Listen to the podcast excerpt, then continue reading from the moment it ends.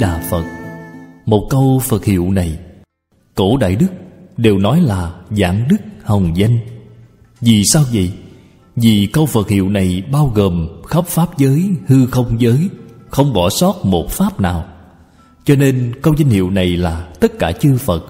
Đây là nguyên tắc chung, phương pháp chung để phổ độ chúng sanh ở trong vô lượng vô biên pháp giới. Cho nên Đại sư Thiện Đạo nói rất hay: chư Phật sở dĩ hưng xuất thế, duy thuyết Di Đà bổn nguyện hải. Niệm câu danh hiệu này phải niệm được tương ưng. Bạn không thể không biết ý nghĩa của danh hiệu này. Nghĩa lý của danh hiệu thì bạn phải nên biết. Nếu như bạn muốn biết hàm nghĩa bên trong của câu danh hiệu này, vậy thì bạn không thể không đọc kinh, là kinh luận của Tịnh Độ. Hiện tại Tịnh Tông có 5 kinh một luận. Nếu như bạn có thể hiểu rõ, thì khi bạn niệm câu Phật hiệu này, bạn liền sẽ sanh tâm hoan hỷ. Nếu như bạn không biết ý nghĩa của danh hiệu, thì khi niệm lâu ngày sẽ phiền muộn, không ưa thích, không muốn niệm nữa. Có rất nhiều người niệm Phật đã niệm được 2-3 năm thì không niệm nữa. Họ không muốn niệm nữa. Nguyên nhân vì sao vậy?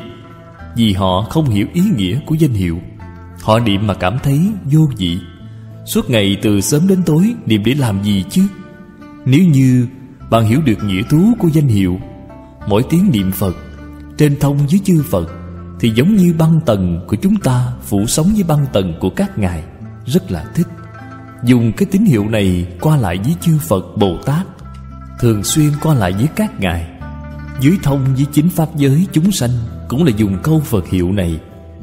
Cho nên câu Phật hiệu này đều phá tan hết thảy tất cả các chướng ngại trong pháp giới, hư không giới. Các nhà khoa học hiện nay gọi là không gian không đồng duy thứ. Câu danh hiệu này xác thực là có thể nói liền toàn bộ không gian không đồng duy thứ. Chúng ta cùng chư Phật Như Lai và tất cả chúng sanh hợp thành một thể. Điều này thật là thú vị vô cùng, vui sướng không gì bằng. Cho nên bạn sẽ niệm đến pháp hỷ sung mãn, niệm cho đến khi thường sanh tâm hoan hỷ. Trích lục từ bài giảng kinh Vô Lượng Thọ tập 339.